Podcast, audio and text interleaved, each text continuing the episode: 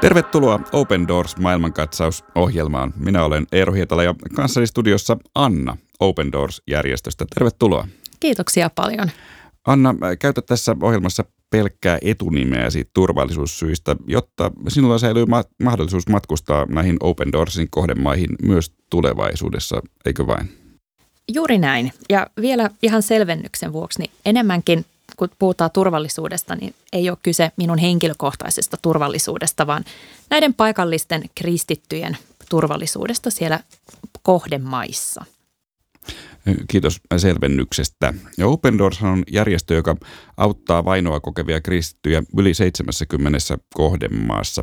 Ja aina tammikuun alussa julkaisee vuosittaisen World Watch-julkaisun, joka mittaa kristittyjen kokemaa vainoa eri maissa. Ja tänään meillä onkin aiheena nimenomaan tämä World Watch-lista ja sen takana oleva metodologia, eli siis miten tämä tutkimus aivan käytännössä tehdään. Mutta Anna, kerro nyt alkuun vielä ihan pähkinänkuoressa, että mikä tämä World Watch-julkaisu on? Kyllä. Se on siis lista, tai joka perustuu tutkimukseen ja se listaa joka vuosi ne 50 maata – jossa on kaikkein vaikeinta elää kristittynä. Eli esimerkiksi Pohjois-Korea on, on ollut tällä listalla monta vuotta numerona yksi, ja se tarkoittaa siis, että Pohjois-Korea on, on maailman vaarallisin maa kristityille. Ja tätä listaa on, on laadittu jo vuodesta 1992 lähtien, ja se siis on tutkinut juuri maailmanlaajuisesti kristittyjen uskonnon vapautta. Ehkä voisi esittää myös sellaisen kysymyksen, että miksi tämä tutkimus tutkii vain kristittyjä, että miksi ei tutkita esimerkiksi muiden uskontojen kokemaa vainoa? Ensiksi voi, voi sanoa, että, että tutkimushan aina, aina tutkii jotain tiettyä asiaa ja, ja juuri tämä World Watch-lista keskittyy juuri kristittyihin. Toiseksi voi myös sanoa, että koska Open Doors on, on tehnyt tätä listaa jo niin monta vuotta, eli sitä asiantuntemusta on todellakin kertynyt jo näiden vuosien aikana. Ja se oikeastaan vaan paranee ja, ja täydentyy tämä lista ja sen metodologia joka vuosi. No mennään siihen sitten hieman tarkemmin. Eli miten World Watch-tutkimus aivan käytännössä tehdään? Eli äh, ensiksi tehdään niin sanottu maiden tilan tutkiminen – tarkoittaa sitä, että tehdään maasta yleinen analyysi julkisten ja luotettavien tietolähteiden perusteella. Ja tämä on oikeastaan sen takia tärkeää, jotta voidaan ymmärtää, millainen kristittyjen asema on suhteessa maan yleiseen tilanteeseen. Ja sen jälkeen niin tehdään, joka on sitten se toinen vaihe, niin tehdään ä, maakohtainen kysely – jonka perusteella on arvioida kristittyjen uskonnon vapaustilannetta. Ja siihen, siihen käytetään juuri niin kuin paljon haastatteluita, eli ollaan siellä kohdemaissa ja kerätään sitä tietoa. Ja sitten se kolmas vaihe on se varsinainen World Watch-listan kokoaminen. Ja siinä niin kuin, ä, laitetaan yhteen kaikki nämä kyselyt ja vastaukset ja sitten ne kootaan yhteen ja ne arvioidaan maakohtaisesti maan yleisen tilanteen huomioon ottaen. No mainitsit tuossa nämä haastattelut, mitä näissä maissa tehdään. Totuushan on kuitenkin se, että moni varsinkin tällä listalla kaikkein tässä huonoimmassa päässä olevista maista, nämä maat ovat niin sekasortoissa tilassa, että niihin on hyvin vaikea päästä itse haastattelemaan. Miten tällaista maista voidaan saada luotettavaa tietoa? Joo, se, se on kyllä todella hyvä kysymys.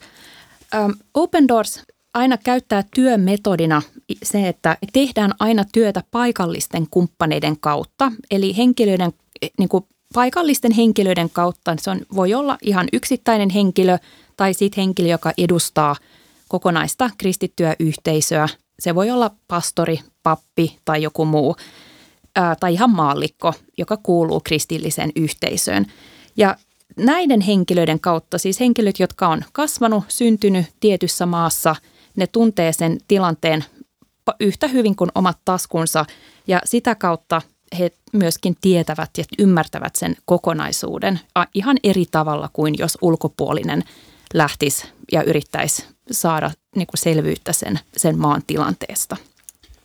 No eikö tässä ole mahdollisesti riski, että, että tämänkaltaiset tahot käyttävät tätä tutkimusta omien tarkoitusperiensä edistämiseen ja tämän vuoksi antavat ehkä jopa mahdollisesti väärää tietoa? No jos, jos he antaisivat, niin se todennäköisesti kyllä tulisi ilmi aivan viimeistään sen jälkeen, kuin koko tämä raportti sitten menee kansainvälisen uskonnonvapausinstituutin tarkastettavaksi. Ja tämä niin sanottu IIRF, eli kansainvälinen uskonnonvapausinstituutti, niin se suorittaa tosiaan menetelmiä ja tuloksia koskevan riippumattoman tarkastuksen. Ja se tarkoittaa siis sitä, että tähän World Watch-listaan todellakin voi, voi luottaa ja siitä on hyvä osoitus se, että, että jopa Amnesty ja, ja YK käyttää näitä maakohtaisia raportteja omassa työssään. No tässä tutkimuksessa käytetään pisteytysjärjestelmää, jonka avulla maat sitten laitetaan järjestykseen. Miten tämä pisteytys käytännössä toimii? Se toimii siis niin, että, että kaikki maat jaetaan kuuteen eri kategoriaan ja joka kategoriasta voi saada maksimissaan 16,7 pistettä. Ja kun nämä kuusi kategoriaa sitten lasketaan yhteen, niin maksimipistemäärä on sitten toisin sanoen 100. Ja aivan siellä kärkimaassa niin pistemäärät ovat tällä hetkellä siis Pohjois-Korean kaltaisten maiden kohdalla, niin se on 94. Ja 94 on myös sama pistemäärä, joka on maa numero kakkonen, eli Afganistan. Eli heillä on yhtä korkeat pisteet molemmilla.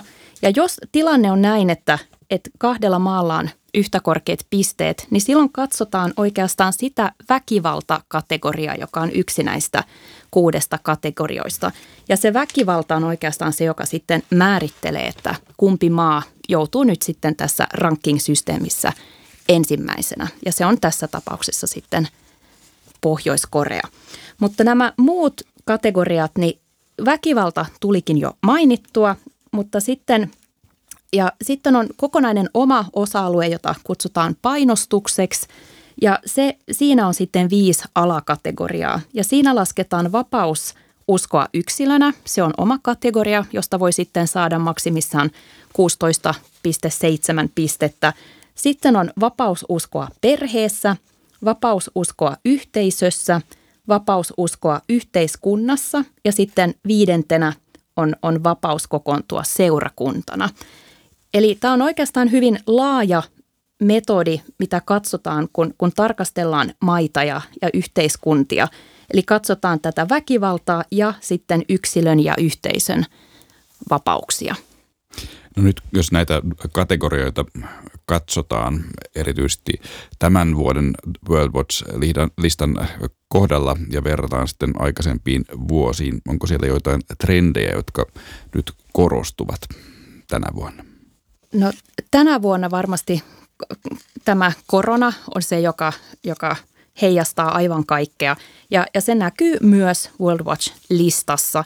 Eli se, että koronarajoituksia on, on, tai monet yhteiskunnat ovat joutuneet ottamaan niitä käyttöön, niin valitettavasti me näemme tämän myös vainottujen kristittyjen kohdalla, että on, on yhteiskuntia, joissa näitä rajoituksia ei ole, ei ole höllennetty, niitä ei ole poistettu, vaan niitä rajoituksia jatketaan, jotta tavallaan pystytään sitten pitämään tietty yhteiskunta, luokka tai tietyt alueet vielä tarkemmassa syynissä – ja et vali, valitettavasti niitä on kyllä niin käytetty väärin.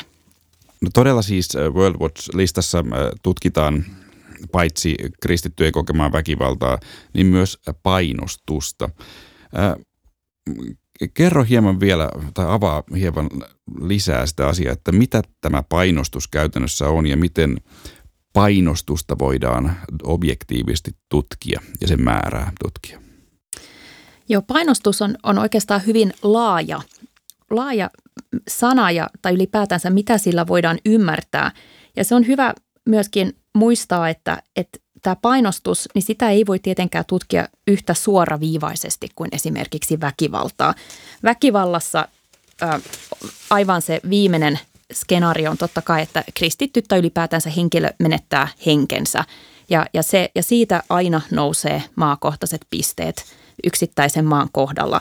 Mutta mitä painostuksen tulee, niin siinä on tosiaan viisi alaryhmää, jotta se hahmotetaan hieman paremmin. Ja siihen kuuluu vapaus uskoa yksilönä, vapaus uskoa perheessä, vapaus uskoa yhteisössä, vapaus uskoa yhteiskunnassa ja sitten vielä vapaus kokoontua seurakuntana. No, jos mennään näihin kategorioihin ja mietitään erityyppisiä maita, näetkö siellä jotain tällaisia trendejä, että jonkin tyyppisissä maissa jotkin painostuksen kategoriat sitten korostuvat? Kyllä, ja se on, se on oikeastaan todella mielenkiintoista, jos lähtee katsomaan tätä World Watch-listan pisteytystä vähän tarkemmin. Koska esimerkiksi hyvin monessa, tai kun katsotaan varsinkin näiden top 50 maata tämän vuoden World Watch-listalla, niin siellä on monet muslimimaat nousevat kärkeen, kun esimerkiksi katsotaan niin kuin tätä vapautta uskoa perheessä. Eli näiden yksittäisten maapisteiden, niin yleensä ne saavat korkeimmat pisteet siinä kategoriassa.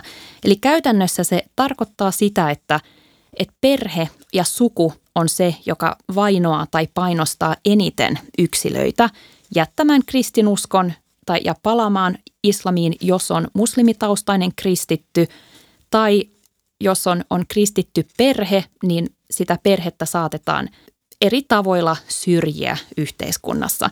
Mutta toisaalta on myös hyvä muistaa, että nämä kategoriat aika helposti menee myös yhteen.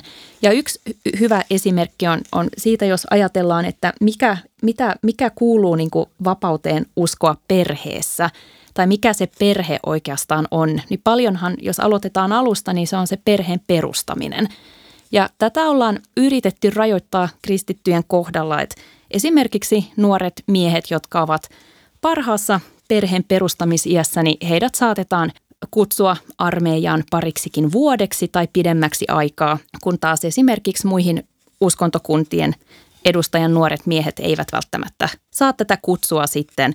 Ja se tarkoittaa sitä, että se perheen perustaminen lykkääntyy sitten ja se totta kai vaikuttaa siihen perheelämään, mutta kyllähän se on myöskin sitten niin kuin vapaususkoa yhteisössä, että kristityn asema on, on, alkaa jo olla niin kuin yhteisöllinen kysymys myös.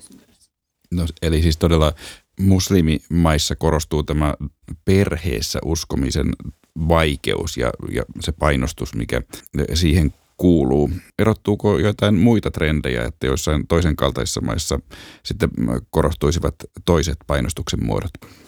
Joo, jos vaikka jatketaan sitä vapaususkoa perheessä, niin ne maat, joilla sitten taas on niinku alhaisimmat pisteet siinä kategoriassa, niin on, on usein tällaiset kommunistiset maat. Siellä on Kiina, siellä on Vietnam, siellä on Laos.